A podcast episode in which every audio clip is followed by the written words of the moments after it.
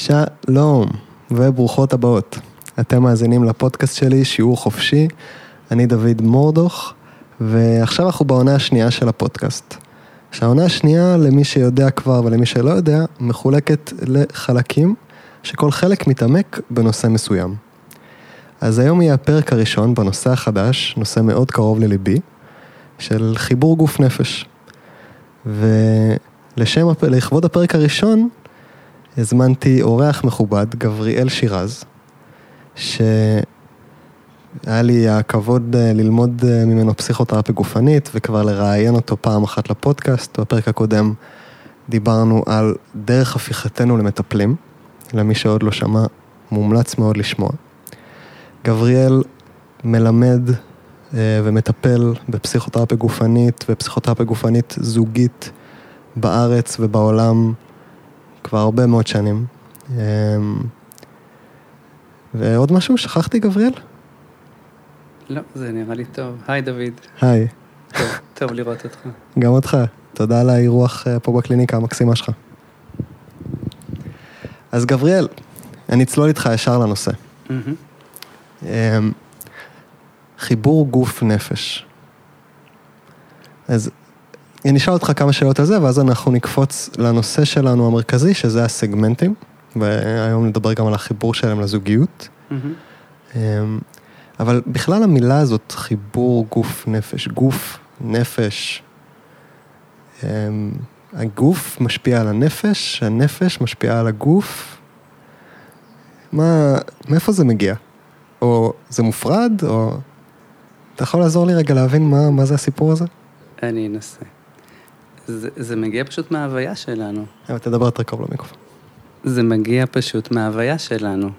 כי, אוקיי. כי כל פעם שאנחנו אה, חווים דברים ברמה הרגשית-נפשית, תהיה להם גם השפעה גופנית ונשימתית. אנחנו ממש נרגיש אותם בגוף שלנו. ודברים גופניים שיקרו לנו, ישפיעו על הרגש והנפש שלנו. ניקח, ניקח איזה כמה, דוגמה או שתי דוגמאות. אם אני קם בבוקר אחרי לילה מורכב, ויש לי תחושה מכווצת בבית החזה, שהיא מתורגמת למועקה, אז רוב הסיכויים שיש לי איזשהו מתח רגשי נפשי, שהייתי איתו בלילה, ואני קם עם התחושה הזאתי. מועקה זה משהו שאני אדבר עליו גם בסגמנטים, כי זה קשור לסגמנט הרביעי של בית החזה.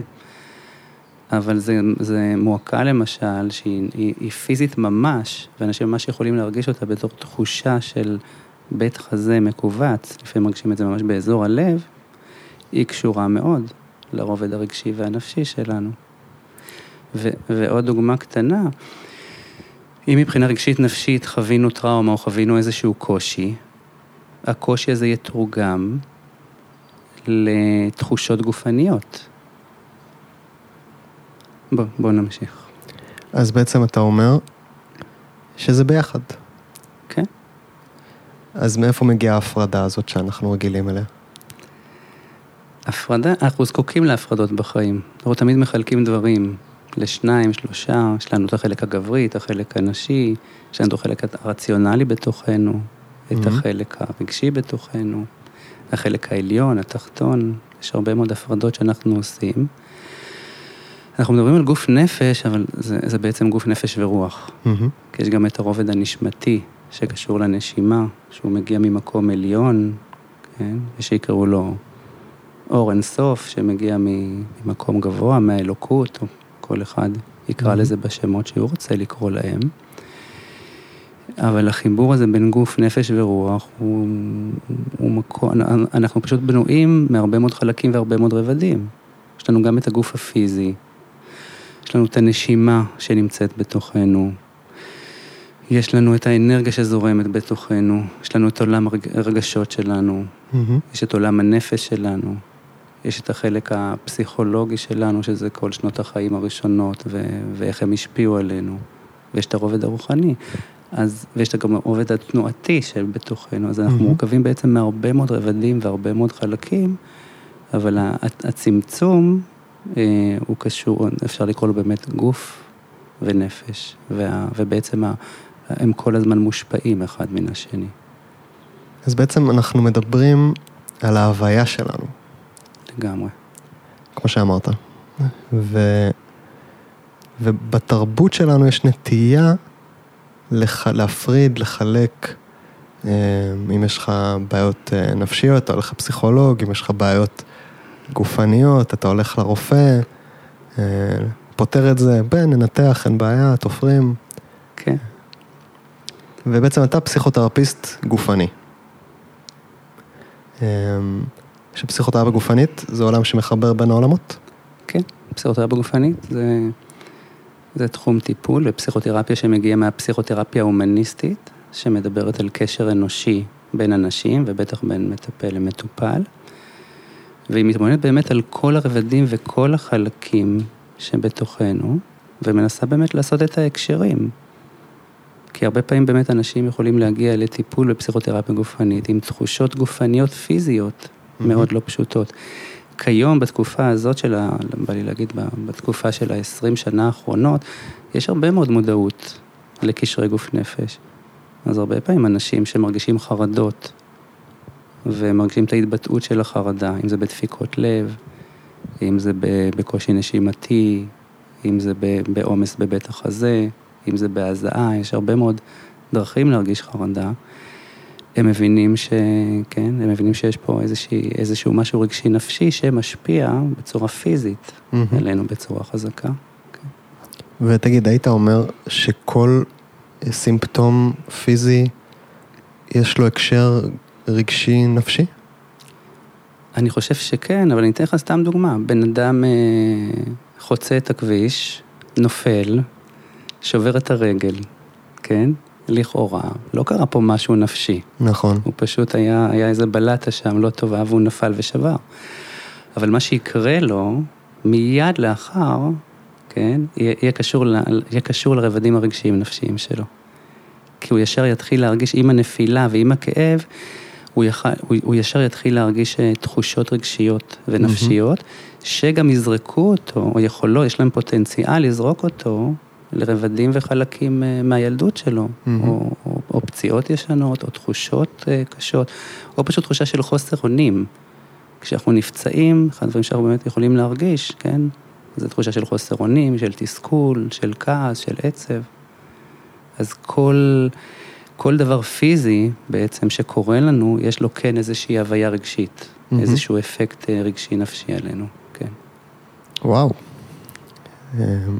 מה, אתה מופתע? לא, זה תמיד אה, נעים לשמוע אה, איך שהדברים אה, מתחברים. כן. אה, כאילו, אני גם, אני חי את זה, ו, אה, ואני מחפש את החיבורים אה, כל הזמן, אבל כן, אה, אני, אני זוכר את, ה, את, ה, את הגילוי הראשוני שלי כשנכנסתי לעולם הזה. כן. אה, ועדיין, כאילו, כשזה מתחזק, כשעוד אסימונים נופלים, או כשאותם אסימונים נופלים שוב. אמ, מעולה. אז היום אנחנו ניגע בסגמנטים הגופניים, שמה זה? זהו, בוא, בוא נסביר מה זה סגמנטים. כן. וויליאם רייך, שהוא אבי הפסיכותרפיה הגופנית, כן, ואחריו יש גם הרבה מאוד ממשיכי דרך, כמו גרדה בויסן, כן, שאיתה למדתי והוכשרתי באנגליה לפני הרבה שנים, היא, היא מפתחת את הפסיכותרפיה הגופנית הביודינמית, את הגישה הזאתי. אה, אז אם נחזור לוויליאם רייך, הוא בעצם דיבר על זה שאפשר להתייחס לגוף האדם בכללות, להסתכל עליו, כאילו גם בתור אה, מבנה של תולעת שהיא מורכבת מטבעות. הסגמנטים זה בעצם טבעות. והוא התייחס לשבע טבעות עיקריות, כן, שממש מרכיבות אותנו, שגם יש ביניהם קשר בין כל אחת ואחת, וגם כל אחת היא עצמאית. ומשם הוא כאילו, הוא, הוא הראשון באמת שכאילו התייחס לזה, אחרי זה גם לורין התייחס לזה, רף, בארץ רפי רוזן דיבר mm-hmm. על זה וכתב על זה, על הסגמנטים. אבל באמת כשאנחנו אומרים סגמנטים, אנחנו כאילו מתייחסים לטבעות ולשבע טבעות, שבעצם מרכיבות את, ה, כן, את, את הגוף שלנו. לפרט אותם? כן. נתחיל מה, מהעליונה. אוקיי. הראשונה, הראשונה, ו- וכשאני מדבר על זה, ממש תנ- תנסה, תנסה או תנסו לדמיין ממש כמו טבעת מסביב לכל אה, מקום. אז החלק העליון זה הסגמנט או הטבעת של כל האזור של העיניים, מהמם. אה, כולל את המצח, כולל כל החצי הראשון, חצי העליון בעצם של, ה- של הפנים. זה ישר מתחבר לי לצ'קרות. יש איזשהו קשר לצ'קרות, למרות שהצ'קרות הן, טיפה שונות. אוקיי. כי הצ'קרות הן גלגלי אנרגיה שמדברים יותר על משהו אנרגטי שנמצא בתוכנו. מהמם. צ'קרות, אתה יודע, זה, זה, זה כבר הצעה אחרת. נכון. אבל יש הרבה חלוקות, יש הרבה חלוקות של המספר 7, אז מהמם. גם, גם כאן החלוקה היא לשבע. אז, אוקיי. ה, אז העיניים הם הסגמנט הראשון, הסגמנט השני, אנחנו קוראים לו כל האזור האוראלי, הסגמנט של הפה, שזה החצי התחתון, כן, של כל האזור של, ה, של הראש, כולל גם את השיניים, את הלסתות. הח- הסגמנט השלישי זה כל האזור של הצוואר, וגם אפשר לחבר אותו לעורף, לגרון, לשכמות. אוקיי. זה שלושת הסגמנטים העליונים. הסגמנט האמצעי, הרביעי, זה כל האזור של בית החזה. אני אחרי זה כמובן אדבר עליהם יותר בפרוטרוט, כן. וגם חשוב לי לדבר באמת על הקשר לנושא של זוגיות. הסגמנט החמישי הוא באזור של השרעפת. גרדה בויסן קראה לשרעפת the, get, the gateway to the unconscious, מהמם. השער אל התת מודע. לשרעפת יש אה, מקום מאוד חשוב, אה, תפקוד מאוד חשוב, כי היא בעצם, היא, היא בעצם מהווה חיץ בין כל האזור של בית החזה והנשימה לבין כל האזור של הבטן, כן. שאלו שני מוקדים רגשיים מאוד גדולים, חללים רגשיים מאוד גדולים. אה, הסגמנט השישי זה כל האזור של הבטן והמעי, והסגמנט השביעי זה כל האזור של האגן. מהמם. שהרגליים למשל כמובן קשורות לסגמנט ה- השביעי. השביעי, והידיים קשורות לסגמנט של, אה, יותר מחברים אותם לסגמנט של בית החזה. שכשאנחנו מדברים על סגמנטים, אנחנו מדברים על אה, חלוקה לפסיכופיזית. זאת אומרת, גוף נפשי, נכון? כן, זה, זה כל סגמנט כזה הוא כאילו, הוא כאילו גופני, כן, ועכשיו ממש אפשר, הרבה פעמים ממש אפשר, חבל שאנחנו ב, ב, ברדיו במרכאות, מהמם. אחרת היינו ממש מראים את זה, אבל זה ממש אפשר לדמיין שבע טבעות, טבעת עליונה של העיניים, מתחתיה טבעת של כל האזור של הפה, מתחתיה גרון, בית חזה, בית אה, אה. שרעפת, בטן ואגן, זה כמו. שבע טבעות ש, ש, כן, שמחברות בין, בינינו. וכמובן שכל אזור יש לו, יש לו הרבה מאוד אה, הבנות אה, רגשיות, נפשיות, כל אזור הוא מאוד מאוד משמעותי. כן, בעצם הרעיון שלי לרעיון הזה היה מתוך השנה השנייה שלמדתי איתך. כן, שזה היה שנה שלמה שהורכבה מלימודי הסגמנטים. נכון. אז אה, על כל אה, סגמנט כזה אפשר לעשות אה, כמה שיעורים. אפשר לעשות כמה שנים על כל סגמנט. נכון. אבל בש- בשנה שנייה של פסיכותרפיה גופנית, ברידמן, למשל, לומדים באמת כמה שיעורים אינטנסיביים על כל סגמנט וסגמנט. ועוברים איזשהו תהליך התפתחותי דרך כל סגמנט. כן, בוודאי. אז היום אנחנו נעשה איזשהו תקציר של הדבר הזה, ובאמת נקשר את זה לנושא הזוגיות. אבל תגיד, איך הסגמנטים קשורים לזוגיות? הסגמנטים קשורים לזוגיות, או הגוף שלנו קשור לזוגיות, כי דרכו אנחנו בעצם חווים זוגיות. אנחנו חווים זוגיות ובכלל קשרים עם אנשים, דרך העיניים, דרך הפה, דרך הגרון, דרך בית החזה, דרך הבטן, דרך האגן. כן. אז כל, כל חוויה שלנו היא בעצם קשורה באמת ל, לתחושות של הגוף נפש שלנו. אבל אנחנו ממש יכולים, אה, אולי נכניס את המושג הזה הדהוד, להדהד, רזוננס באנגלית, ממש להרגיש אה, הדהוד מאוד חזק ולהרגיש אנשים אחרים בצורה עמוקה, דרך הרבה מאוד חלקים בגוף שלנו. והיום אולי באמת נדבר איך אנחנו באמת יכולים גם בזוגיות להרגיש אה, אה, כל אחד בטבעת אחרת או בסגמנט אחר שלנו. אז באמת הרצון שלי לשיחה הזאת זה להתיישב בתוך הגוף.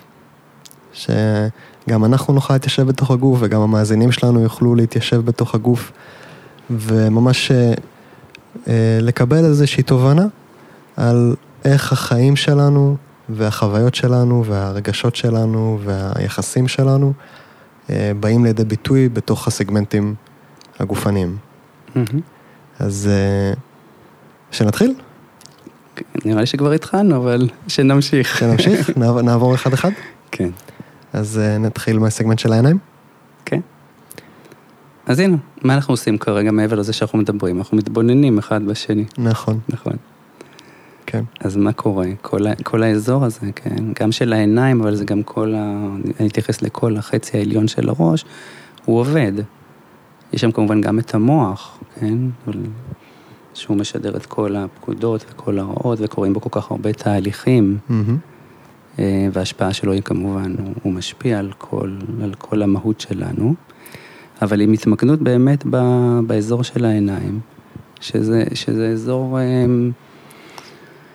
אני יכול כמעט להגיד, אני חושב, על כל אזור שהוא הכי משמעותי, כן? אבל העיניים, באמת דרכם אנחנו חווים את החיים, זה כמו הילדים שלנו. כן. כל- כל ילד הוא הכי אהוב. כל ילד הוא הכי אהוב, ואצלי מה שהתחבר מקודם זה שהקשר נגיד בין אימא לילד, גם בין האבא לילדים, כן, הוא נוצר ממש מהמבט Mhm. הראשון. הקשר הראשוני הוא ברגע שהילד יוצא לעולם, זה הקשר עין.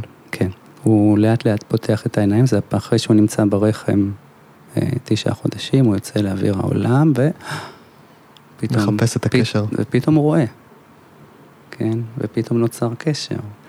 והמקום הזה של, ה, כן, של הקשר עין בין, ה, בין ההורים לילד הוא כל כך משמעותי, כי הוא יוצר דרך העיניים, אנחנו יוצרים תחושות של ביטחון, של אמון.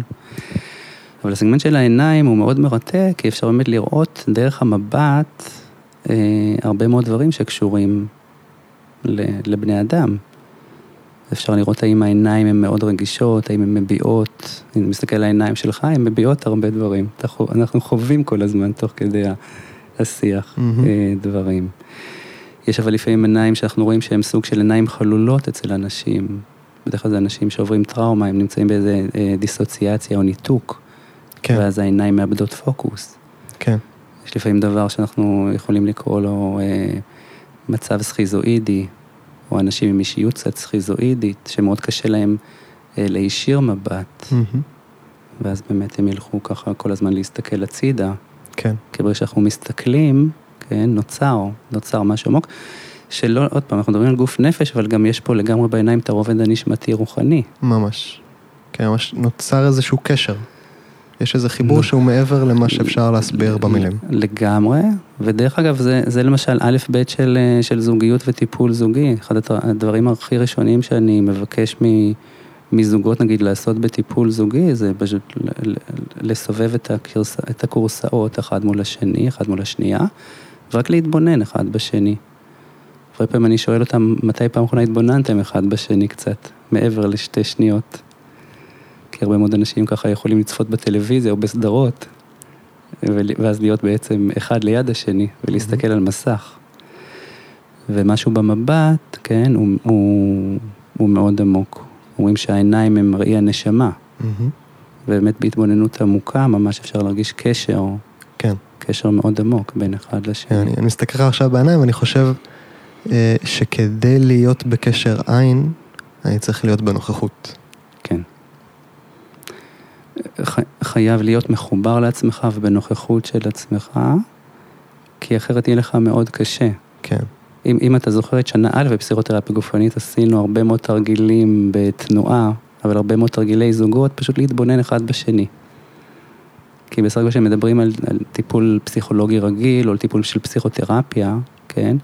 אנחנו מדברים על שעה שלמה או 50 דקות, שאנשים באמת, שמטפל ומטופל, נמצאים בקשר עין רוב הזמן, מהמם. שזו חוויה מאוד נדירה בחיים. נכון, האמת שבגלל זה, אז, אה, אני עוד לא מסכים לעשות את הפודקאסט בזום. אוקיי, כי מה? כי אני, אני רוצה, באתי לפגוש אנשים. אני רוצה כן. לפגוש אנשים. אי אפשר ליצור קשר עין בזום. אה, זה- אפשר? זה כבר, כן, אפשר. מה אתה אומר? אני אפשר למה? כי יש, זה, זה באמת מה שקרה בכל, מאז תחילת צריך הקורונה. אבל להסתכל למצלמה. ואם אתה מסתכל על המצלמה, אתה לא מסתכל במסך. לא, אבל אתה מסתכל, אני, שאני עושה פסיכישיות זום, אני מסתכל ממש רק על המסך, אני רואה את הבן אדם מולי. כן. ומה שמהדהד אותו, מרגיש אותו, אני יוצר איתו קשר עין, זה מאוד שונה. כן. זה לא, החוויה היא שונה, אבל היא יכולה להיות מאוד עמוקה. Mhm.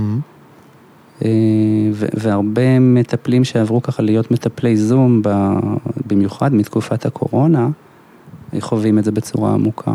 יש לי כמה מטופלים ומטופלות שפגשתי גם בארץ וגם הרבה במדינות, בכל מיני מדינות מהעולם, שמעולם לא פגשתי אותם בלייב, בפיזי, ויש קשר עמוק מאוד. כן, לגמרי. אבל עדיין משהו אחר, משהו זה- אחר, זה- זה משהו אחר, כן. בקשר הזה שנוצר. כן. אמ, אוקיי, אז תינוק יוצא לעולם, יוצר קשר עין. ומשם, מה- מההתפתחות הזאת של הקשר עין, הוא נהיה סקרן, הוא חווה דברים, המוח שלו מתפתח מתוך המבט, הוא מקבל המון אינפורמציה. תחשוב כמה אינפורמציה, כמה מידע אנחנו מקבלים מתוך המבט הזה. מהמם. ואם כמובן ה- המבט שאנחנו חווים אותו בתור תינוקות, בתור ילדים, הוא מבט מכיל, אוהב, חם, מחבק, כל הדברים שהורים אמורים לתת לילדים שלהם, תהיה תחושה של ביטחון ואמון, ואז גם משהו בעיניים יהיה רך ורגשי ועמוק. ואפשר לראות את זה באמת אצל אנשים שחוו טראומות אה, ראשוניות, שהעיניים פשוט לא, לא מצליחות ליצור את הקשר, כי הן לא מצליחות להתמקד, מהמם. כי יש ניתוק חזק. ו, ו, וזה עבודה, עבודה מרכזית שבאמת אפשר לעבוד עם אנשים שיש להם קושי, קושי ראייתי, קושי בלהסתכל. אנחנו קוראים לזה בשפה המקצועית קושי סכיזואידי. סכיזו, סכיזו מהמילה ניתוק, שיש בהם איזשהו משהו מנותק. אז יכולים להיות, תכף נעבור על, על, על סגמנטים אחרים או טבעות אחרות, אבל הניתוק הוא מתבטא הרבה מאוד באמת במבט עיניים. אז עבודה שאפשר לעשות עם העיניים זה באמת ב- כשמסתכלים אחד על השני, כשיוצרים קשר עין. כן, וגם, וגם דבר נוסף, עבודה מרתקת שאנחנו עושים, זה, זה, זה להצליח להרגיש כל מיני סוגים של רגשות. אם עכשיו למשל, כן, אנחנו נחשוב על uh, חוויה רגשית מאוד נעימה לנו. מהמם. ת- תחשוב על מישהי או מישהו שאתה מאוד אוהב אותם. חושב. תרגיש את זה בעיניים שלך. מהמם. תדמיין את זה, כן? Mhm, אתה- מדמיין. יקרה משהו לעיניים, משהו בעיניים יתרכך וייפתח. אם עכשיו אני אבקש ממך להרגיש משהו שמאוד מכעיס אותך, איזה אי צדק, כן? העיניים מצטמצמות. מהמם. אני עכשיו מרגיש את זה, אני חושב על כל מיני דברים, אז העיניים מצטמצמות, משהו כן, כאילו נהיה... זה קורה מאוד מהר. זה, זה, מה זה קורה? זה באלפי, על, אלפיות שנייה זה קורה. מהמם. אז באמת העיניים שלנו מביעות הרבה רגש. העיניים שלנו, אחד הדברים שהן רואות, אבל אחד הדברים שהן, העיניים עושות כל הזמן, הן מביעות רגשות, והן גם קולטות רגשות. אז חלק גדול מההדהוד, ההדהוד, שזה בעצם מה שקורה בין שנינו כרגע, או בין כל שני אנשים, הרזוננס הזה שקורה, הוא קורה בהרבה רמות. הוא קורה גם במקום של הראייה, הוא קורה בהדהוד הנשימתי, הוא קורה בהדהוד פיזי, שאותו אנחנו יכולים גם להרגיש בחלקים שונים. כי אם נגיד אתה עכשיו מרגיש עצב וכאב, אנחנו גולשים קצת מהסגמנט של העיניים, אבל אם תרגיש עצב וכאב בבטח הזה, אני לגמרי ארגיש את זה בבטח הזה שלי. מהמם. אבל כשאני מסתכל עליך ועל המתמקד בעיניים שלך, אם אתה פתאום תרגיש עצב גדול וירדו לך כמה דמעות, אה, זה ישפיע גם על העיניים שלי. מהמם. וזה מה שקורה הרבה מאוד בזוגיות, אה, שאנשים באמת, לאחר הקשר הראשוני, הם פחות, ו- פחות ופחות יוצרים קשר עין. ואז בעצם מה שהם עושים במודע ובתת מודע, הם מתנתקים. עצוב. עצוב מאוד, אבל יש לנו, כאילו, יש לנו, כאילו, בכל המקום הזה של גוף נפש רוח, יש לנו ממש אה, שפה ו- ויכולת באמת אה, להחזיר אנשים להיות בקשר. מהמם. פשוט לייצר קשר עין. כן. א', ב', נכון? ב', כל, כל כך בסיסי. כן. ותעשה, אני, אני אומר לך או לכל האנשים שמאזינים לנו, תשאלו איזה כמה אנשים קרובים לכם, כמה זמן בשבוע האחרון באמת הסתכלתם על בן הזוג שלכם או בת הזוג שלכם. זה, יהיה, זה, זה לא יהיה יותר משעה, זה לא יהיה יותר משעת טיפול. ואם זה יהיה רבע שעה אינטנסיבית בשבוע, זה הרבה מאוד. לצערנו. לגמרי. וגם דבר נוסף, שהקשר עין, גם אנחנו, אתה יודע, אנחנו יכולים תוך כדי השיח בינינו להרגיש את זה, נוצרת אינטימיות. נכון. שהאינטימיות היא גם דרך העיניים, היא גם מהרבה חלקים אחרים, אבל ההתבוננות הזאת היא, היא, כן, היא יוצרת, כן, היא יוצרת איזשהו קשר, אה, קשר משמעותי. אוקיי. בוא נעבור לסגמנט הבא. נעבור, אז הנה, אבל אתה יודע, כמו שאנחנו התחלת להגיד מקודם, על כל סגמנט כזה באמת אפשר לדבר שעות. כן. אנחנו נעשה תקצירים ממש. של כל סגמנט. אז הטבעת הראשונה של העיניים, יורדים למטה, הטבעת השנייה, זה כל האזור של הפה. של הפה, של הלסת. נכון, האף והאוזניים אומרים שהם הם מחוברים לשני הסגמנטים. הם אוקיי. נמצאים כאילו, כן, זה, זה בעצם ארבע, ארבעת החושים, חוץ Mhm. מחוש המישוש, ארבעת החושים המרכזיים. ראייה, שמיעה, הערכה, טעם. טעם. אז כל האזור של הפה הוא גם כמובן אה, חלק כל כך משמעותי בחיים שלנו. כמה Mhm. דברים אנחנו עושים דרך הפה. נכון. מדברים, אוכלים. אוכלים, חלק אה, יונקים, חלק מעשנים, חלק כוססים ציפורניים. מחבר אותנו לאורליות שלנו. זה ללא ספק, זה, זה נקרא הסגמנט, ה... אפשר לקרוא לו הסגמנט האוראלי, או באמת כל המערכת ה- של הפה, שהיא גם קשורה ללסתות, וכל האזור הזה הוא באמת תואם את החיים, כי מה שקורה לתינוק, אה, גם בשלבי ההתפתחות הראשונים שלו, הוא מתחיל לטעום, הוא כמובן יונק, כן, הוא מרגיש את החלב, ככל שהחלב מזין יותר, הוא טעים לו יותר, הוא ככה מרגיש תחושה של הנאה. אה, יש את הרפלקס הזה, גם הרפלקס של יניקה, שאפשר לראות Mhm. אצל תינוקות, הוא מאוד נעים. מוצץ, מציתת אצבע. לגמרי. גם אחת החוויות הכי נעימות שיכולות להיות, זה באמת לראות הנקה, כן? ממש רואים את, ה, את המקום הזה של, כן? כמו תחושה מאוד נעימה שמתפשטת גם בגוף של התינוק, אבל גם, גם אצל האימא. כן. אה, בדרך כלל. אה, והאזור של הפה הזה, כן, הוא, הוא גם, מעבר, מעבר לזה שאנחנו אוכלים ומדברים, אנחנו גם מביעים גם דרכו, הוא- גם אזור מאוד רגשי. תחשוב שאנחנו עצבניים, אנחנו צועקים, כן, זה בעצם כלי הביטוי העיקרי שלנו. לגמרי, הפה, הקול, נכון, נכון. אנחנו, מתקשרים. אנחנו מתקשרים, אנחנו תואמים את החיים. אמ, אה, אז כל האזור הזה של, ה, כן, של הפה הוא מאוד משמעותי, ואפשר לראות כל מיני, אפשר לראות, אפשר לראות אצל אנשים, סוגים, כמו שאמרתי מקודם, נגיד לגבי העיניים, אפשר לראות עיניים שהן מאוד רגישות ומאוד פתוחות, עיניים מכווצות יותר, אבל גם פה, אפשר לראות פה שהוא יותר פתוח, יותר מרווח, יותר חושני, יותר תואם את החיים, ויש אנשים שהם יותר מכווצים את השפתיים, Mm. הם מכווצים, כן? משהו, משהו בהבעה רגשית, משהו בדברים שהם חוו, לא אפשר להם לפתוח באמת את הפה. כן, אנחנו, תראה, תוך כדי שיח אנחנו מתחילים לעשות את התרגילים של אה, לפתוח את הפה, לסגור את הפה. כי אצל הרבה, אצל הרבה אנשים שיש טראומה בילדות שבאמת אסור להם לדבר, Mm. כי אם הם יגידו את מה שהם רוצים, הם יחוו אלימות מילולית או פיזית או אחרת, כן, אסור להם לבטא את עצמם. נכון, אז מה שקורה, לאט לאט כל האזור של הפה מתכווץ, וחלק נוסף אבל מאוד משמעותי בסגמנט של הפה, זה כל האזור הזה של הלסתות. שגם הוא אפשר להחזיק אותו. והלסתות בגוף נפש, התרגום שלהם שהן מחזיקות הרבה פעמים אה, כעסים ומתחים. כן. ולמשל אנשים שהם לא, או הם לא באמת יכולים לכעוס, או לא, לא מצליחים להביע תחושה של כעס, הרבה פעמים הם מחזיקים את הכעס, אז אם, אם נגיד עכשיו שנינו נהדק, או המאזינים יהדקו את השיניים חזק, בואו נהדק רגע שיניים, יש להם מחבר אותי כן. לנהמה. נהמה, וממש תחושה, אם, אם נשים יד על, ה, על הלסתות, נרגיש המסתר. ממש, אה, נרגיש שריון, ארמור, אמ, נרגיש ממש שריון של האזור של הלסתות, שהוא נוצר הרבה פעמים מהדחקה של רגשות, הדחקה של כעסים, הדחקה של עצב, הדחקה של, הדחקה של הדיבור, הדחקה של באמת מה אני רוצה להגיד לעולם. כן.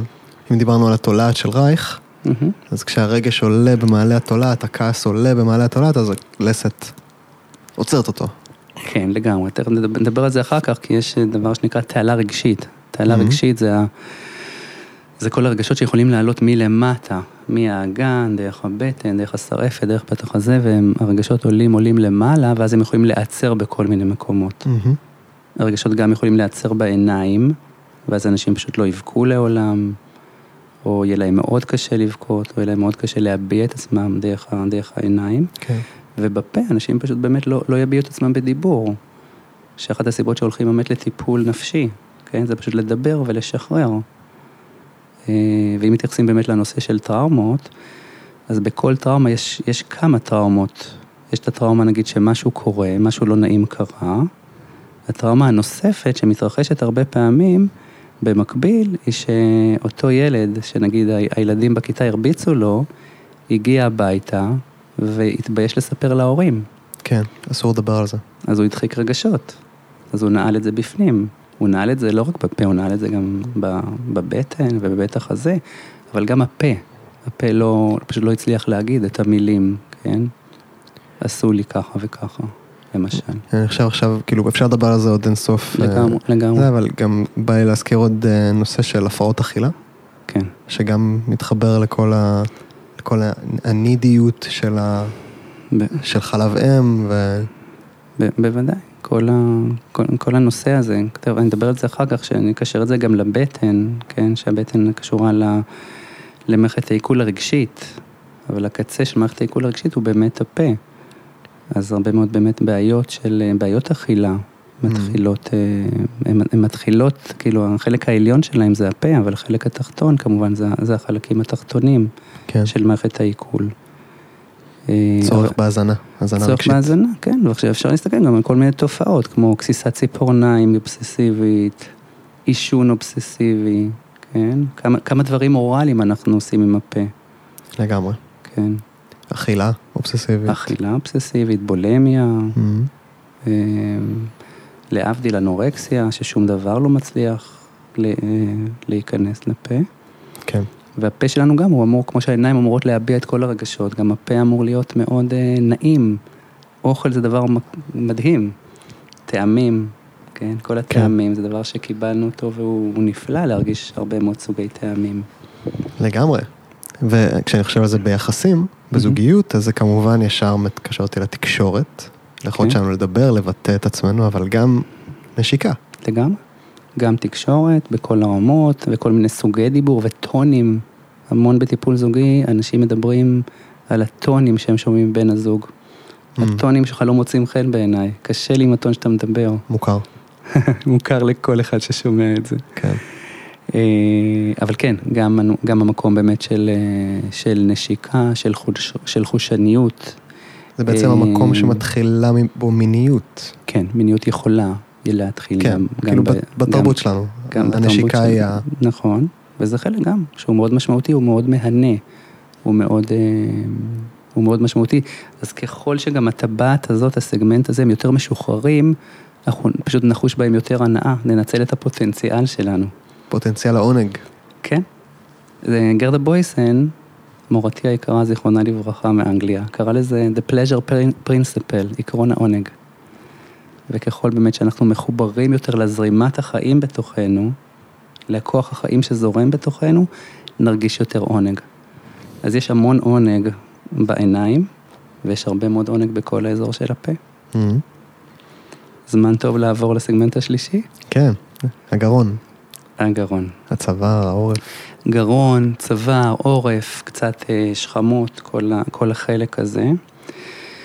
אני זוכר שבלימודים עשינו כן. פסל. נכון. עשינו פסל. וואו. אני הבאתי אבוקדו. אה, גלין אבוקדו, והוא צמח ממש. מדהים. כן, זה אחד הדברים המעניינים, אני מבקש מכל אה, סטודנט לפסל את האזור של הצוואר ועורף שלו, אז אנשים מביאים דברים מדהימים. אה,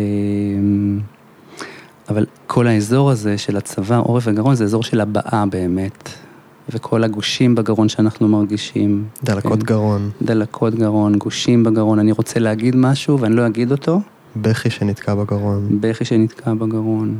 תמיד אני נותן גם איזשהו תרגיל בדמיון מודרך, אני, אפילו אפשר לעשות את זה עכשיו עם, עם מי שמקשיב, יאללה, לב- לבקש מהם, בואו תעצמו עיניים לרגע. אלא אם כן אתם נוהגים, אפשר אם- לעשות את זה גם בעיניים אם פתוחות. אתם נוהגים, אל תעצמו עיניים.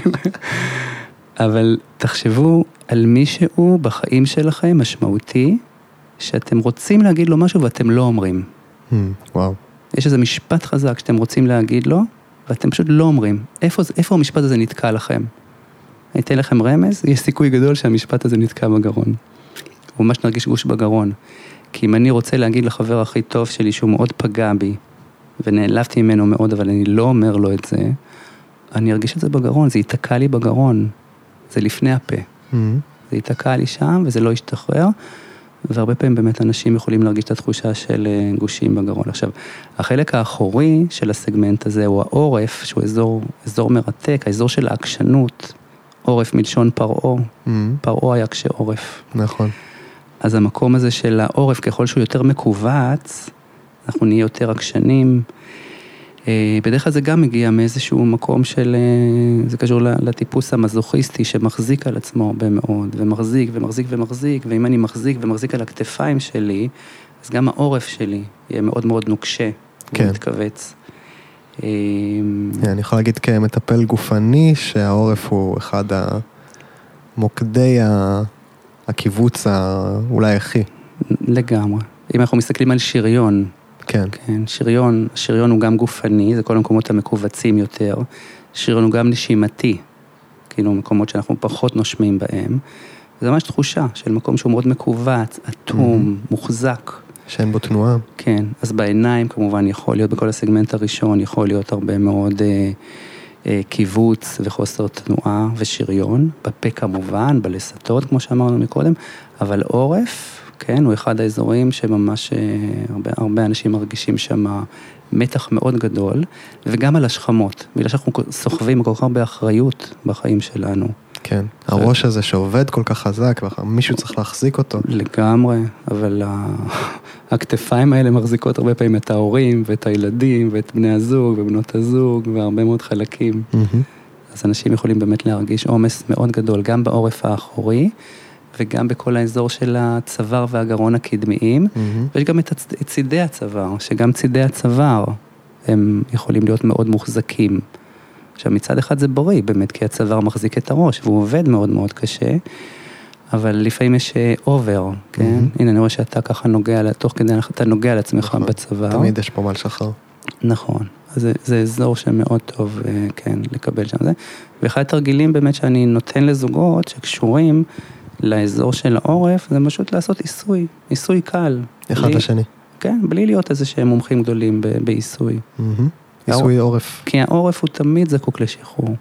גם יש כל מיני תרגילים נורא טובים בתנועה שאפשר לעשות. הנה, אנחנו שנינו מתחילים כזה לנוע ולהזיז את הכתפיים ולרצות לשחרר את, ה, את העורף והגרון. אז כל הסגמנט הזה הוא באמת אזור, הוא אזור של הבעה, הוא אזור של מיתרי הקול, מהמם. הגרוגרת נמצאת שם. יש שם כאילו באמת... הבליעה. כן, כל האזור של, ה, של, של הבליעה. אז זה אזור שמחזיק הרבה מאוד, גם העורף מחזיק הרבה מאוד מתח, כן, והרבה מאוד אה, דברים שאנחנו סוחבים אותם. אה, כן. עול, עול החיים הרבה פעמים ממש מוחזק שם, וכל האזור הקדמי, כן, הוא באמת מחזיק את, ה, את ההבעה שלנו, ומה, כן. ומה בעצם אנחנו לא מביעים, אני חושב על לבלוע את הרגש. כן? לבלוע את שהוא מבקש לעלות ובולעים אותו. לגמרי, לגמרי. זה אחד הדברים באמת, של לבלוע את הרוק, מה שנקרא. כן. אפשר לראות את זה הרבה בכל מיני קשרים. אתה רואה נגיד מישהו שרוצה להגיד משהו, ואז או הוא מתבייש או מפחד, הוא בולע את הרוק, הוא, הוא בולע והוא לא, הוא לא יגיד את זה. אז ואז אז אתה אומר זה נתקע שם. זה נתקע שם, ואז במקום שזה יעלה למעלה לפה ויהיה משוחרר, או יעלה למעלה לעיניים ויצא בכי או רגש דרך העיניים, זה יישאר תקוע בכל האזור של הגרון. יא, אה, מעניין, אה? מה, מרתק. אז אם יש לכם אה, גושים בגרון או קיבוץ בגרון, תחשבו רגע מה אתם לא מבטאים. ומול מי? לגמרי, לגמרי. וחשוב לבטא, בא לי להגיד הכרחי לבטא. הכרחי לבטא. כן. אבל תמיד? לא תמיד, לא? כי לפעמים אה, אולי... לא, יש דבר שנקרא ויסות רגשי. כן, אנחנו לא יכולים להגיד את כל מה שאני רוצה. נכון. אם אני אגיד, ל- או שאנשים יגידו לבוס שלהם כל מה שיש להם בראש, יש סיכוי שהם לא יעבדו באותו מקום למחרת. נכון. אה, אז כמובן שאנחנו בוויסות רגשי ואנחנו כל הזמן חושבים מה להגיד ומה לא להגיד, אבל יש גם הרבה דרכים להביע דברים. נכון. זה לאו דווקא חייב להיות בדיבור, אפשר לכתוב, אפשר לשיר, אפשר לצעוק באוטו. אפשר לצעוק באוטו, אפשר לצעוק מתחת למים, אפשר, אה, אפשר לצעוק בכלל, אה, אבל כן, זה, אז, אבל זה, זה חלק אה, גם, זה חלק מאוד מאוד משמעותי. מעולה, נראה לי אנחנו מתקרבים אל הלב, לא? בטח הזה, בטח הזה, אוקיי. בטח הזה שהוא מרכיב, הוא בעצם יש בו שתי מערכות מאוד uh, חשובות. גם מערכת הדם שקשורה ללב כמובן, משאבת הדם, מהמם. וגם מערכת הנשימה של הריאות. אז כל האזור הזה של בית החזה הוא... אוי, איזה יופי שאתה לוקח נשימה עמוקה, ניקח כולנו נשימה עמוקה. אזור, כן, שהוא הוא, הוא מאוד משמעותי והוא אזור מאוד מאוד רגשי, כי הוא מחזיק בתוכו גם את הרגשות החיוביים.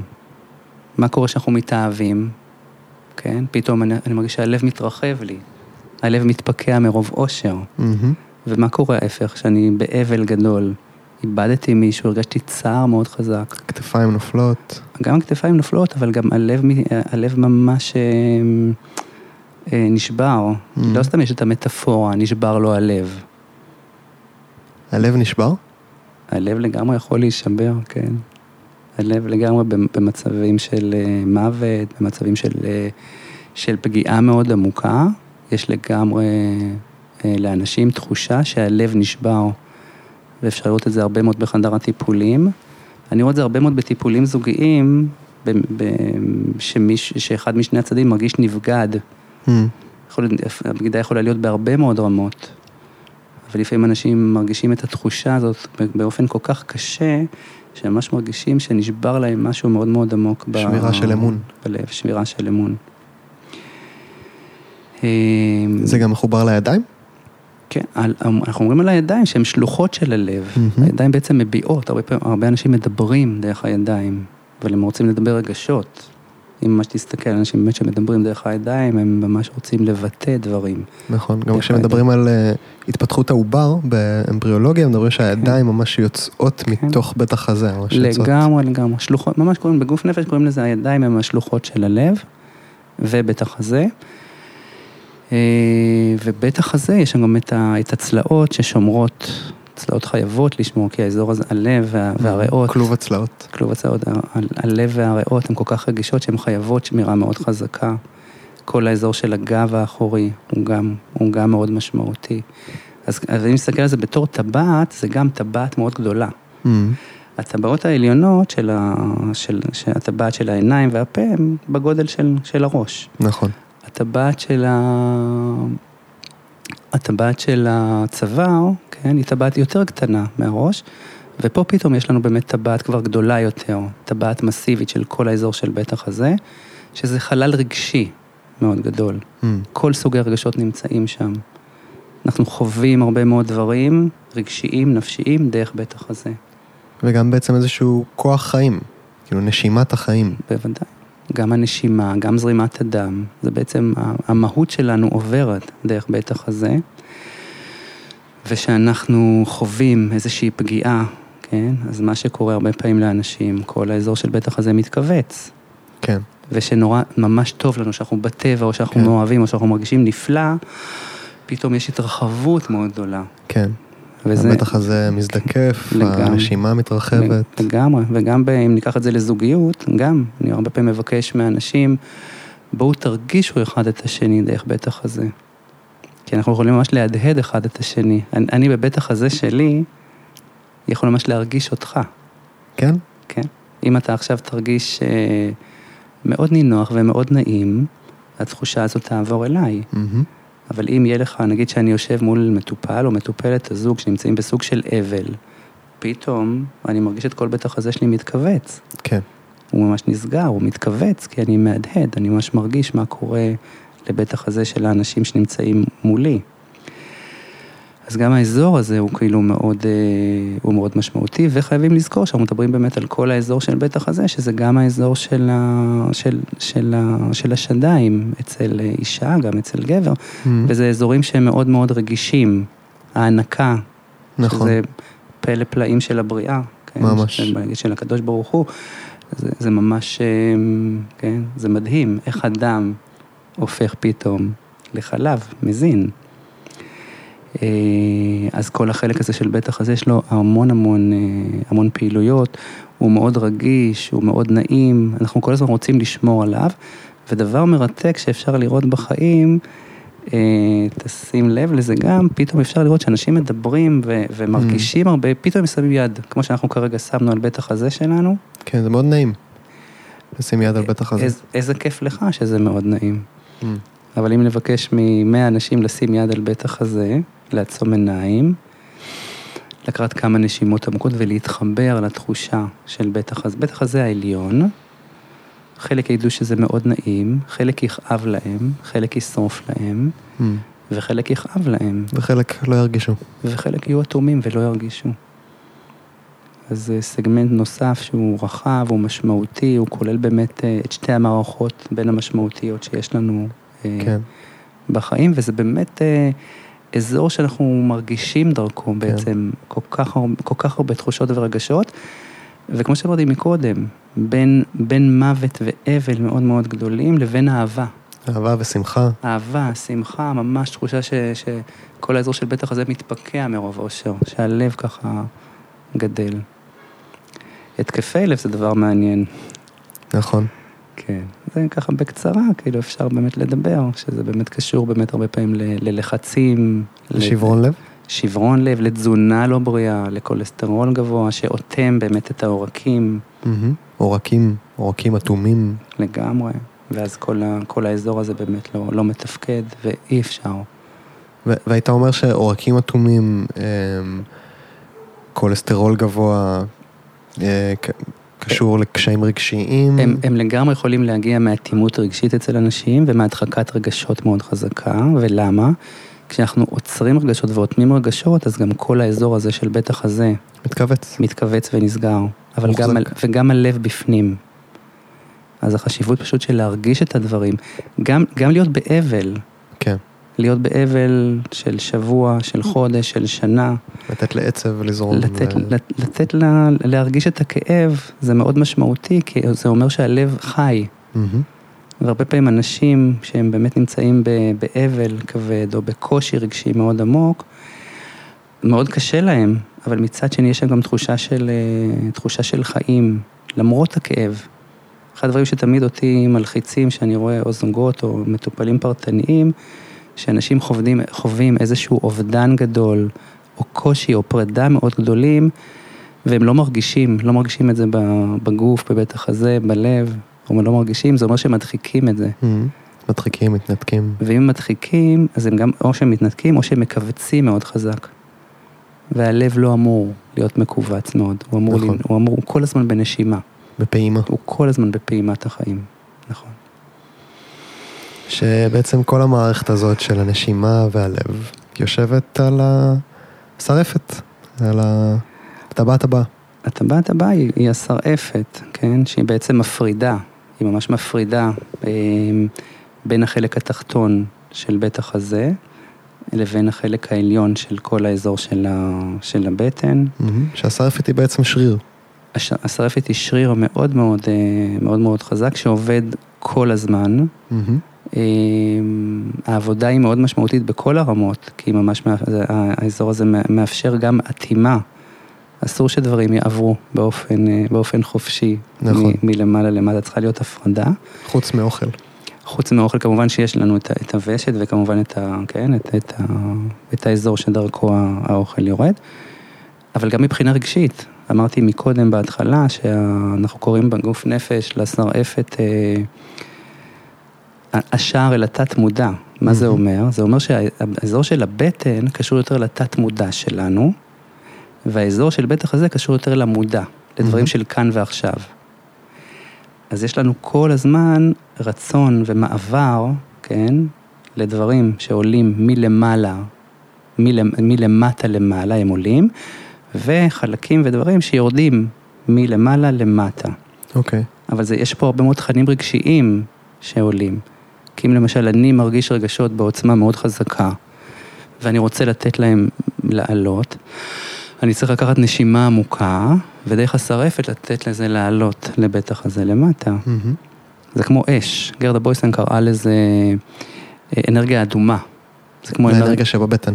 זה, אנ- אנרגיה אדומה היא, לאו- היא, מתחילה, היא יכולה להתחיל באגן מהמם. ובבטן ולעלות למעלה, וזה אנרגיה של רגשות עזים.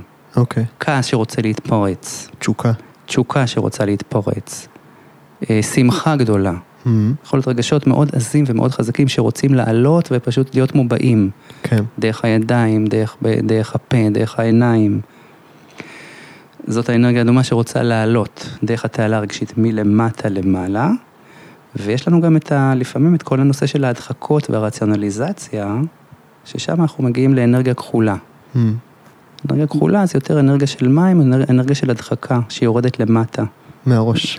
מהר... בדיוק, מהראש למטה, והמים הרבה פעמים רוצים לכבות את האש. Mm-hmm. אנחנו הרבה פעמים נמצאים ב- ב- בתוכנו, כן, ממש במקום של, אה, כן, שממש להרגיש את האנרגיה שעולה והאנרגיה שיורדת, ואנחנו אמורים להיות באיזון. אנחנו אמורים להיות במקום של ויסות רגשי. שאני מרגיש רגשות עזים, אני רוצה לבטא אותם, והרבה פעמים אני, אנחנו חייבים להיות חכמים. ושאני כן. חכם, אני חייב לווסת את עצמי. אני לא יכול לתת ל... אני לא יכול לרוץ ערום ברחוב כי בא לי, Mm-hmm. כן? אני לא יכול להרביץ. אני לא יכול לחבק כל בן אדם שבא לי. אז אנחנו, הוויסות הרגשי הזה הוא מאוד משמעותי. כן. אז אם נחזור רק לשרעפת, היא אזור מאוד עדין, אם נשים יד עכשיו, זה נקרא מקלעת השמש, נשים שם כמה אצבעות, כן, ממש ככה. אה, ברווח הזה שבין כן. הצלעות, בדיוק, ברווח הזה מתחת לסטרנום. בדיוק, מתחת ל, ל, ל, לכלוב הצלעות, מתחת לסטר, לסטרנום ומעל ה, הבטן, ונכניס את האצבעות, נרגיש כאב חזק, Mm-hmm. כן. כן? שזה כאב נורמלי, הוא כאב בריא. ויש כאילו, אצ- חלק מהאנשים שהם אה, נמצאים בהדחקה רגשית כל כך חזקה, כן? אז, אז כל האזור הזה הוא יכול להיות בהדחקה ובשריון כל כך, כל כך חזקים, שנוכל שם לעבוד בצורה מאוד מאוד עדינה לפעמים. לפעמים או עם נשימה, או עם קול, או עם הגרח, או אפילו לתת לאנשים פשוט להיות מודעים כן. לשרעפת שלהם. כן. יוגיסטים, אנשים שמתרגלים יוגה הרבה מאוד שנים, הם ממש נהיים מאסטרים בכל המקום הזה של, ה, כן, של השרעפת, כי הם, הם עובדים הרבה מאוד עם הנשימה. כן. אז השרעפת שלהם ממש נמצאת באיזשהו איזון. כן. אה, השרעפת היא בעצם ממש השריר שעושה את הנשימה. נכון? עושה את הנשימה, כן, הוא, הוא, הוא עובד, השרעפת בעצם אוקיי. עובד, עובדת עם הנשימה, כן. והיא עובדת עוד פעם, היא מפרידה כן. בין שני החלקים, בין התת מודע יותר שנמצא באזור הבטן, תכף עוד מעט נרד אליו ונדבר על כל האזור של ה... הוא קוראים לזה בפסיכותרפיה גופנית המוח הרגשי, מהמם. האזור של הבטן, לבין כל האזור המאוד משמעותי בבית החזה, של, ה... של הכאן ועכשיו. של. של האני, של הכאן ועכשיו, של רגשות עזים, של תחושות שאני יכול להרגיש בכאן ועכשיו. אוקיי, אז בואו באמת נרד לבטן. ככה אולי גם נוכל להבין את ה... יופי, הנה, אז באופן טבעי אנחנו שמים יד על הבטן, לוקחים כמה נשימות, נותנים לבטן להשתחרר. היא הרבה- מוחזקת הרבה פעמים. יש הרבה אנשים שמחזיקים את הבטן, כן. אבל כשהבטן משוחררת, זה באמת תחושה מאוד נעימה. גם מלמדים אותנו להחזיק את הבטן, נכון? יש כן, איזה... זה כאילו אומרים, כן, בטן, הבטן צריכה, צריכים להיות אצל ה... כן, שמונה ריבועים אצל הגברים, או כן. בטן שטוחה. נכון. אבל בטן יכולה להיות גם שטוחה וגם נושמת. מהמם. ויכולה להיות גם פחות שטוחה. והיא יכולה להיות לגמרי, כמו אצל שנינו, היא יכולה להיות לגמרי פחות. אצלך Mhm. פחות, אצלי קצת יותר. היא יכולה להיות לגמרי קצת אה, מלאה ונושמת. מהמם. וזה מאוד בריא. הבטן היא אזור שיש לו, תחשוב כמה הכבד נמצא שם, והלבלב, וכל המעי, המגיע הגס, וכן, כל מערכת העיכול מהמם. בעצם נמצאת בבטן, נכון. הכבד האמת הוא יותר למעלה, יותר מתחת לצלעות. כן. אמ, אז כל האזור הזה, כן, של הבטן, אנחנו קוראים לו בגוף נפש בעצם אמ, מערכת העיכול הרגשית. מהמם. כי הבטן והמעי הם בעצם מעכלים לא רק את האוכל, הם גם כמובן מעכלים את האוכל, כמובן. אבל הם גם כמובן אה, מעכלים את הרגשות כן. ואת התחושות. וקראת לזה מקודם המוח הרגשי? כן, אה, כן, יש הרבה מחקרים כבר נכון. שמדברים על ה- The Emotional Brain, ואם תסתכלו גם על אה, ציור של המוח העליון שלנו, כן, איך הוא נראה מול ציור של המעי, נראה הרבה מאוד קווי דמיון. מהמם. וכל עצב הווגוס, כן, שהוא מאוד מדובר ככה ב... נכון. בשנים האחרונות, הוא בעצם מקשר, הוא, הוא ככה מסתלסל ועובר מ...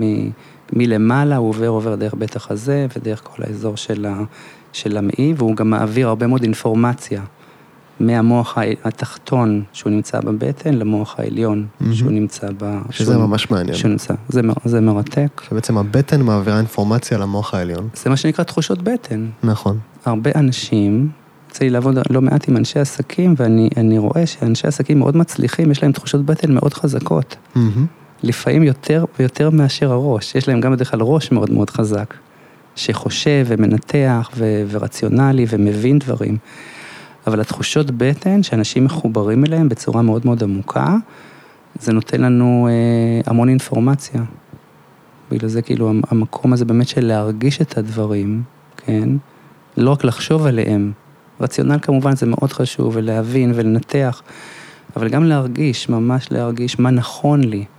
והתחושות בטן האלה, שאנחנו חושבים בצורה עמוקה על מה נכון לי, לאו דווקא מהרציונל, כן? התחושות האלה הרבה פעמים הן מנצחות, הן מביאות אותנו באמת למקומות מאוד ממוקדים, ואני בתחושה שלי, באמת הרבה פעמים אנחנו צריכים להיות ממש באיזון. כשאנחנו נגיד מקבלים החלטות.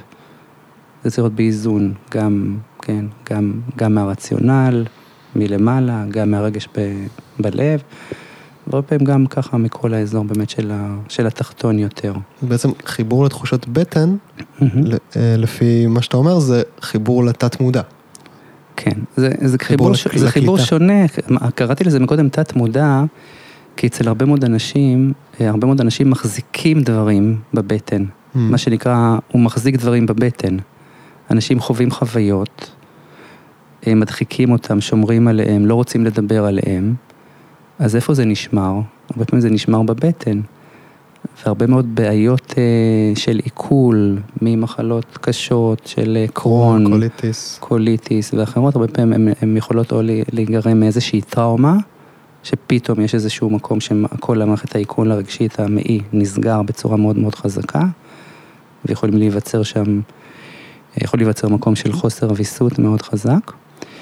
אה, דבר נוסף שאולי אפשר באמת להבין את המעי, את, ה, את כל האזור הזה של הבטן וה, והמוח הרגשי, זה להסתכל באמת על, ה, על כל מיני תופעות. למשל, אנשים שסובלים מעצירויות, ב-99% מהמקרים זה לא רק תזונה, זה, זה נגרם מעצירות רגשית. Mm. כי אם אני עוצר את הרגשות שלי, אני גם, הנה, אני, אני מדבר על להסתכל מה קורה ליד, ליד שלי, היד שלי נסגרת לאגרוף, אבל גם כל האזור של המעי נסגר לי. אני אומר. אני עוצר את הרגשות שלי, כל האזור של המעי, אני סוגר אותו. וברגע שאנחנו סוגרים את המעי, המכווצים את המעי, אז, אז כן, אז גם פשוט תהיה פחות זרימה. ואז יש נטייה יותר לעצירויות, וההפך, בהתקפי חרדה וחרדות, ואנשים שבאמת מתרגשים מאוד לפני מבחנים, או, או גם לפעמים גם אחרי טראומות, יש ההפך, שפשוט כן. יש שלשולים, שפשוט הקיבה והמעי לא מצליחים להחזיק שום דבר. כן. אז כל מה שאנחנו אוכלים ישר יוצא. ויש גם את, הש... יש גם את השלב השלישי, שאני, אה, אה, למשל, כאילו המעי, המעי הרגיז, כן. כן, המעי הרגיז, הוא יכול יותר באמת להיות קשור, אני הרבה פעמים קורא לו המאניה דיפרסיה, כן, המקום Mm. המאניה דפרסיבי של מערכת העיכול. פעמים מעי רג- מעי רגיז. שעובר מעצירות לשלשול. בדיוק, עובר מקום לא מבוסת. כן. אין, אין, אין ויסות, כן, של, ה, של כל המערכת של ה... כן, יש בעצם מערכת שלא ממש יודעת איך כן. לנהל את עצמה. בדיוק, יש, יש כאילו משהו, ב, משהו במוח המוח הרגשי הפנימי שם, ב, יש איזה קצר שם, מהמם. ואז אין, ברגע שאין ויסות, אה, גם יכולים כמובן להיווצר אה, מחלות שהן גופניות. היה פעם מחקר מעניין, אני זוכר ששמעתי את זה לפני הרבה שנים, וגילו שבערך 50 אחוז מהאנשים שמגיעים לרופאי המשפחה ומתלוננים על אה, בעיות של בטן, עצירויות, שלשולים, מעי רגיז, ב-50 אחוז לפחות מהמקרים זה ממש קשור רק לרגשות. קשור וואו. רק, להדחקת רגשות, או לאובר הבעת רגשות, או להצפה רגשית. בהצפה רגשית למשל, כשאנשים נמצאים בהצפה רגשית, הכל פתוח, אין ויסות. אין, איזה- אין איזשהו מקום מוחזק בעצם.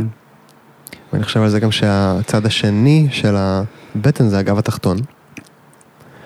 ושזה אולי ה-50% הנותרים שהולכים לרופא ומתלוננים עם כאבים. כן, זה גם, זה גם הגב התחתון, גם למרות שהגב התחתון יכול להיות גם קשור לאגן, זה בדיוק Mhm. המפגש, נכון. בין, ה, בין הסגמנט האחרון שזה האגן, אבל יש שם גם את הכליות, נכון. הכליות הן מחזיקות פחדים לפי הרפואה הסינית, גם על פי גוף נפש. אה, אז כל, כל, כל הטבעת הזאת, אנחנו מדברים על טבעות, אז כל הטבעת הזאת של הבטן היא באמת קשורה גם לחלק הפנימי, גם, לציד, גם לצדדים של הבטן וגם לחלק האחורי. וכמובן שככל שהבטן משוחררת יותר, אנחנו נהיה בריאים יותר. אם הבטן מכווצת מאוד, כן, אנחנו נהיה באיזושהי הדחקה או במקום שהוא משוריין יותר. אה, הבטן הרכה. כן. לכולנו יש בטן רכה. מה הבטן הרכה שלנו? מה הבטן הרכה שלנו? שאלה טובה. ואיך איך אתה מחבר את זה לזוגיות?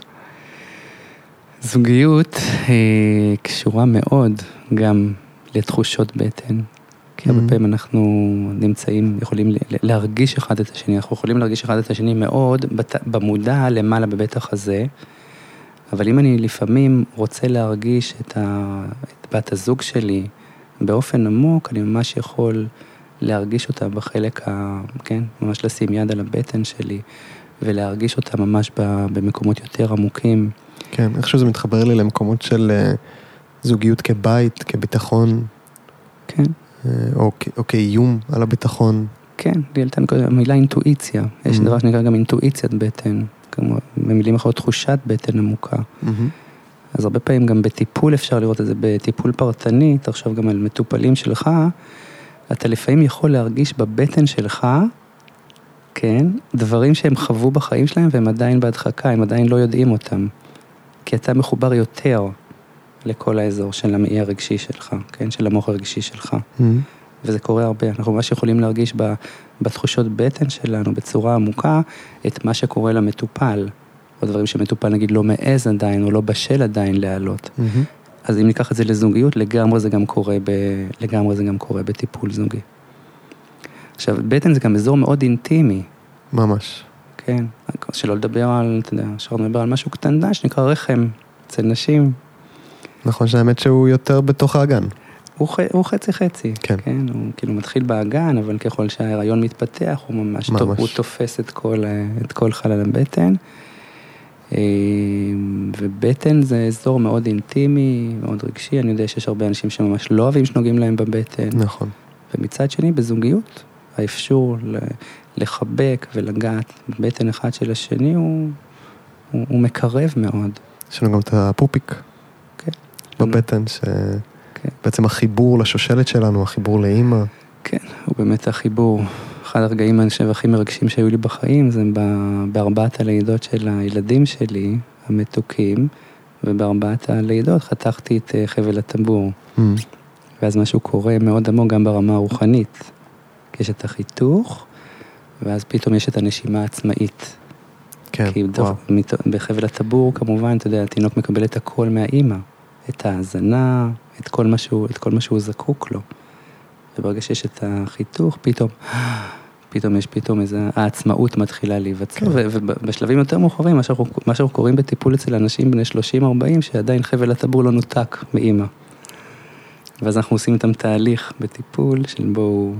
שדרך אגב, זה דבר שאני גם, גם רואה הרבה פעמים בטיפולים זוגיים, שמאוד יכולים להפריע לזוגיות.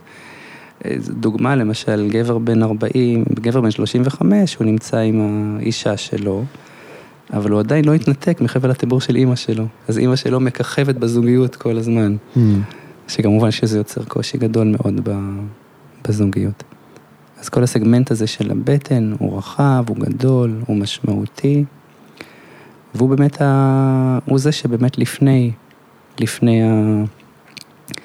האחרון והתחתון, שזה הסגמנט של האגן. אפשר? אתה מרשה לעבור לסגמנט של האגן? כן, רציתי רק להגיד עוד מילה על הבטן, שבעיסוי התאילנדי ובאוסטאוטאי אנחנו מתעסקים מלא בבטן, אנחנו כן. עושים הרבה הרבה עבודה בטן ועבודה על האיברים הפנימיים, ובעצם בעולם של העיסוי התאילנדי יש אה, את ערוצי האנרגיה המרכזיים, שכולם או, או מתחילים או נגמרים בפופיק. Mm, מעניין. אז בעצם כל דבר שבן אדם בא איתו, כן. אפשר לקשר. לעבודה על הבטן. נכון, נכון. הבטן היא, הבטן היא מרתקת. מה זה הבטן מרתקת? כל הגוף שלנו מרתק. נכון. כל חלק וחלק, כל תא ותא בו מרתק. לגמרי. הסגמנט האחרון הוא גם רחב, זה כל הסגמנט של האגן, שהוא גם מחובר ל- לרגליים, אבל זה סגמנט של, אה, כן, גם, אה, גם המערכת המינית שלנו, אצל גברים ואצל נשים, גם הישבנים, גם כל האזור של, ה, של, היצ, של היציאה. של, ה, של האנוס, אמ, וזה גם חלק שהוא מאוד מרכזי, הוא מאוד אה, משמעותי. ברוך אה. שעשני נקבים נקבים חלולים חלולים. אמן. כן, לגמרי, לגמרי. חשוב שיצא גם. אם לא יוצא, אז כן, סכנת חיים, סכנת, אה, סכנת מוות. ממש. כל, כל, כל העולם בנוי על כניסה ויציאה. אז אם נחזור לאגן, חלק מאוד אינטימי, אה, שקשור מאוד באמת, ל, מיניות. קשור, קשור למיניות שלנו, קשור לבושה, לאשמה, Mm. להרבה מאוד אנשים ברובד הרגשי, יש שם הרבה אשמה, הרבה בושה. אה, הרבה אנשים לא מחוברים לאגן שלהם, הרבה אנשים מתביישים באגן שלהם. אה, וזה חלק שהוא, כן, שהוא מאוד משמעותי, וגם חשוב לזכור שהאגן מחובר לקרקע, מהמם. דרך הרגליים. כן. ירכיים, ברכיים, שוקיים וכפות רגליים, אז האגן הוא ממש מחבר אותנו לחלק התחתון, השורשים שלנו. לשורשים שלנו, נכון. וכן, והאגן הוא כן, הוא גם כולל את כל האזור של הסקרום מאחורה. מהמם. או כמו שאמרת, הרבה מאוד מהכאבי גב וגב הגב התחתון, כן, מגיע באמת עד, ה, עד החוליות התחתונות שנמצאות מאחורי האגן. אה, וגם שמה, בהרבה מאוד מקרים, אתה, יודע איזה אחוז מהאוכלוסייה סובל מכאבי גב תחתון? אני לא יודע. בערך 70 אחוז, מה אתה אומר? כן, הרבה מאוד. אני, לא- אתה יודע, אני לא אומר שבמצב אקוטי, הרבה כן. מאוד במצב מאוד קשה, אבל כמעט כל בן אדם באיזשהו שלב בחיים סובל מאיזה כן. שהם אה, כאבי גב, שבתפיסה שלי זה מאוד קשור באמת לנושא של ביטחון ואמון. אנשים שהביטחון והאמון נשבר להם, הרבה פעמים סובלים מכאבי גב. אה, בעיות כלכליות שמביאות לחרדות הישרדותיות, יכולות. להוביל לכאבי גב. אה, כן, בעצם הביטחון שלנו בעולם, השורשים שלנו, כמה אנחנו מרגישים נכון, נכון. עכשיו, חופשיים, בטוחים. נכון, ופה זה גם באמת, בגלל שזה אזור מאוד אינטימי ומאוד אישי, אז אה, בדרך כלל גם בטיפול בזוגיות או, ב, או בטיפול זוגי, אז כן, אז אנשים באמת, אה, זה, נורא תלוי בזוג, האם הם, הם פתוחים, עד כמה הם יכולים לדבר על הקשר שלהם, על הקשר האינטימי, על הקשר המיני שלהם, על, ה, על הרצונות שלהם, על הצרכים שלהם, על הקשיים שלהם. אה, על הבושות, על האשמות. לגמרי, וזה קשור באמת לנרטיב. זה הכי קשה לדבר על זה. יש כמה נושאים נפיצים בזוגיות, כולם נראה לי באגן.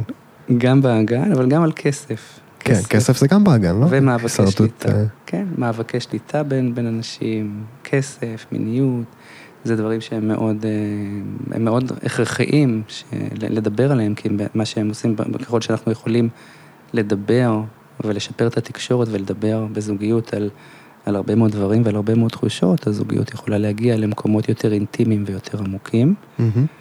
ובאמת אם אנחנו גם מדברים על הסגמנטים, אז חייבים לדבר, כאילו, ובהקשר לזוגיות חייבים לדבר על המילה אינטימיות, נכון. שאינטימיות היא באמת נוצרת בכל הרמות.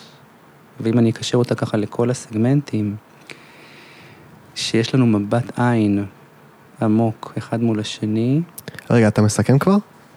אני כן. יכול לסכם או עדיין לא? לא, נראה לי לא סיימנו עם האגן, עברנו ממנו מהר מדי. אז תשאל איזה שאלה נוספת שקשורה לאגן. אה, אם אנחנו מחברים את זה לזוגיות, אז אני חושב האגן הוא המקום אה, של המיניות. הוא המקום של המיניות, שזה חלק מאוד משמעותי בחיים ובזוגיות, הוא קשור ללידה, כן, אני מניח שהרבה אנשים מגיעים עם בעיות של מיניות. כן, הרבה, הרבה, ו- הרבה אנשים מגיעים למקומות, אנשים יכולים גם ללכת ל, ליועץ מיני, אבל גם לטיפול, טיפול זוגי, אבל בהרבה מקרים יש קשר מאוד הדוק בין הבעה רגשית לבין נושא של אינטימיות ומיניות, כי כמובן שלכל, ככל שלבן אדם קשה יותר מבחינה רגשית, הוא יהיה סגור יותר. כן. גם האגן שלו ייסגר יותר. האגן, האנוס. כן. וזה הכל קשור ל...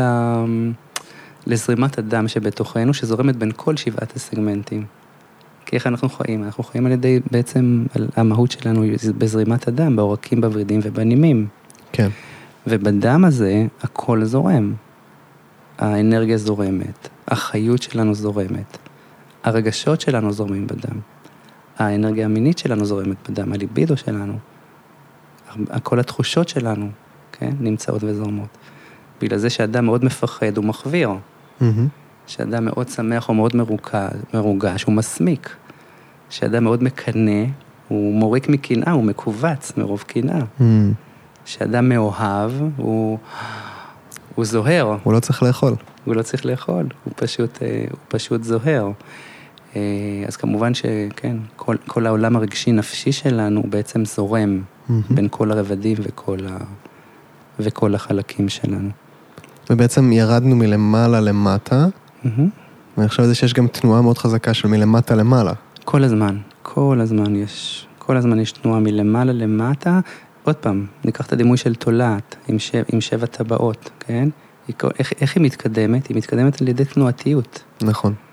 אז ככל שאנחנו בעצם מחוברים לכל סגמנט וסגמנט בצורה עמוקה יותר, והוא יותר זורם ופתוח ולא נוקשה, תהיה בנו יותר קלילות, יותר ספונטניות, יותר חופשיות. מהמם. וככל שאני אהיה מכווץ יותר, או חלקים בי יהיו מכווצים יותר, תהיה בי יותר נוקשות ואטימות ויותר שריון. כן. אז ללא ספק המקום של תנועה בחיים ופעילות גופנית, ותרגול מדיטציה ונשימה, אכילה בריאה ושתייה בריאה, הבעת רגשות אה, מבוסתת, כל, כל החלקים האלה וכל הרבדים האלה הם מאוד משמעותיים לתנועתיות מאוד בריאה בין כל החלקים ובין כל הסגמנטים, וב- וטיפול גוף נפש, כמו שאתה יודע, אחד הדברים באמת שאנחנו רוצים לעשות זה, זה ליצור מצב של זרימה יותר טובה בגוף. מהמם. לראות איפה יש חסימות, איפה יש מקומות שהם מוחזקים, כן? ואיך אנחנו בעצם יכולים, על ידי דיבור, על ידי תנועה, לפעמים על ידי מגע, לפעמים על ידי דמיון מודרך, לפעמים פשוט על- באמת על ידי שיח ומודעות גבוהה, וחיבור לכל הרמות, איך אנחנו באמת יכולים לעזור לאנשים באמת להגיע למצב יותר משוחרר ויותר פתוח. מהמם. יותר אה, אדפטיבי. כן. מלא מידע. איזה. יופי. אכן, וואו, הזמן עבר בטיסה. נכון.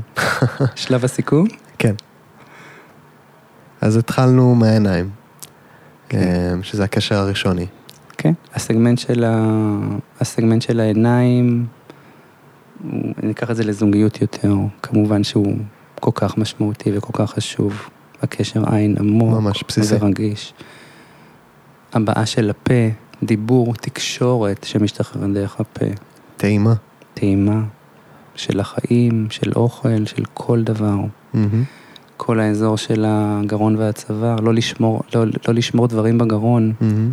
ובזוגיות כל כך הרבה פעמים אנשים לא, לא מעיזים לדבר ולא מעיזים לספר כי הם מפחדים. ומה מכווץ אותנו? הרבה פעמים זה פחד. אם אני אגיד לאשתי X, Y, Z, היא, אני אפחד שהיא תגיב או תתעמת איתי, או תעזוב אותי. או תעזוב אותי. וזה כל כך חשוב להביע את מה שיש לנו. מהמם. בטח הזה, להרגיש דרכו, לנשום, לנשום. קצת חשוב, אה? לנשום. ממש. שרעפת, לתת לה לעשות עבודת ויסות ואיזון בין החלקים התת-מודעים לבין החלקים המודעים, לתת לה לעבוד בצורה מהמם. מאוזנת כן, להרשות לה גם להרפות. ולהרפות. כל האזור של הבטן וכל העיכול הרגשי העמוק, כמובן, וחיבור לאינטואיציות העמוקות שלנו, להרגיש דברים בצורה עמוקה. וכמובן, כל האזור באמת של האגן, הרחם, אה, החיבור לקרקע, המקום ההישרדותי, ביטחון ואמון ויציבות. וכמובן לא נשכח את הידיים, מהמם. שהם השלוחות, כמו שאמרת, של בית החזה והלב, שהם באמת המקומות שמביעים. תחשוב כמה דברים אנחנו מביעים דרך הידיים. נכון. כותבים דרך הידיים, נפגשים, נפגשים, נוגעים, מלטפים, מחזיקים. כן. מהמם. אז אה, כן, אז מהגוף נפש אה, מחובר.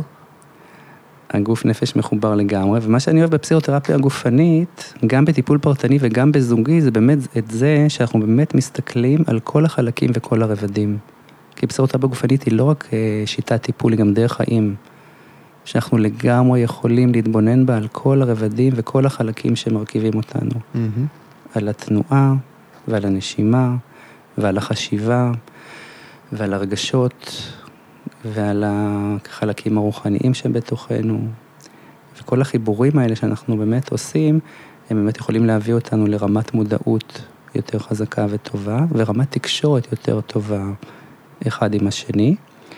ובזוגיות באמת אפשר לראות את זה, שכאשר באמת כל הגוף שלי מעורב, כל החלקים, כל הסגמנטים מעורבים בעצם בתקשורת הזוגית, תהיה לי תקשורת זוגית יותר טובה. Mm-hmm.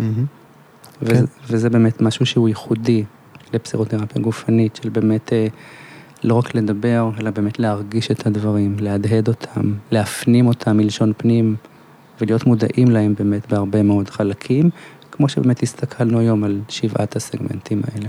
כן, ואולי עוד משהו חזק שאני בא איתו, אבל גם יוצא איתו, שפשוט להקשיב לגוף. כן. ללכת uh, בעולם כשסימנים כן. שאני קורא מהגוף מקבלים משמעות רחבה. לגמרי.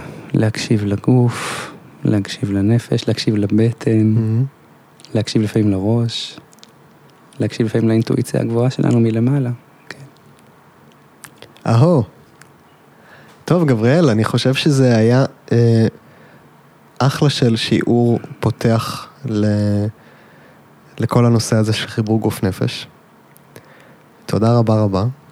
כיף, היה לי ממש כיף ומרתק. גם לי, ממש.